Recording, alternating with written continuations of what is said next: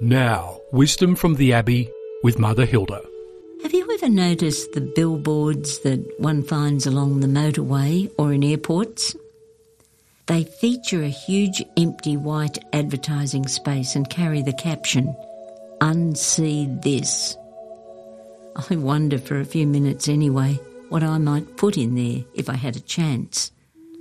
The sign hits on a great human truth. We cannot unsee what we have seen. Whatever we see has its influence until the day we die.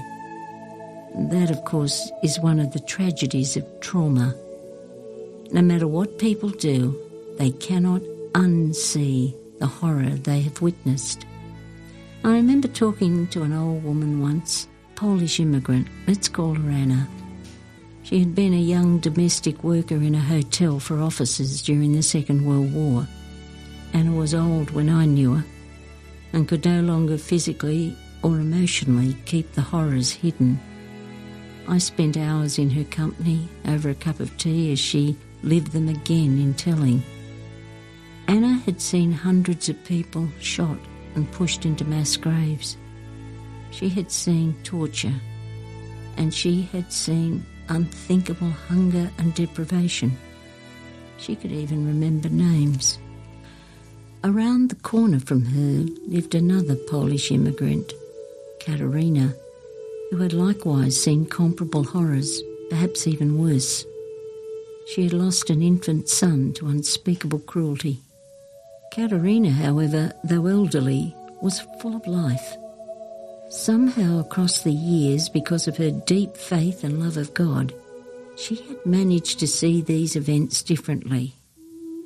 In life, it is not what we see that has its lasting effects, it is how we see it. It seems to me that this gospel today has a great deal to say about seeing and unseeing.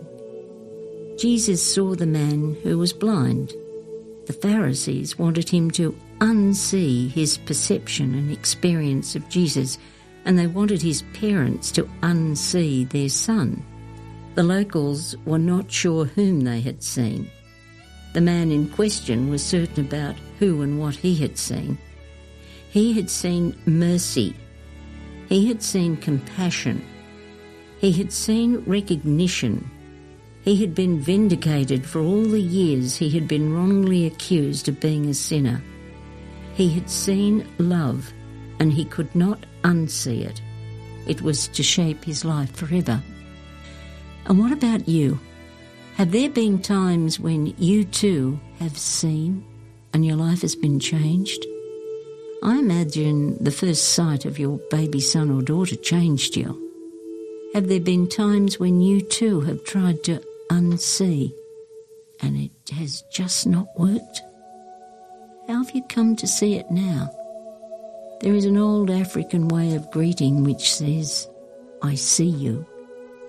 In the Gospel, Jesus could have said the same thing to the man born blind I see you, even though you cannot see me.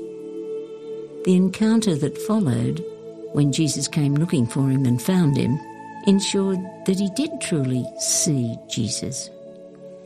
Maybe you can remember a time when life was against you and someone rang you up or called in or sent an email or text and you found that you were not alone. That was Jesus seeing you too. Perhaps this week you might just be aware of what you see and cannot unsee. God is hidden behind the vision there is just a chance you will also see your triumph when it comes.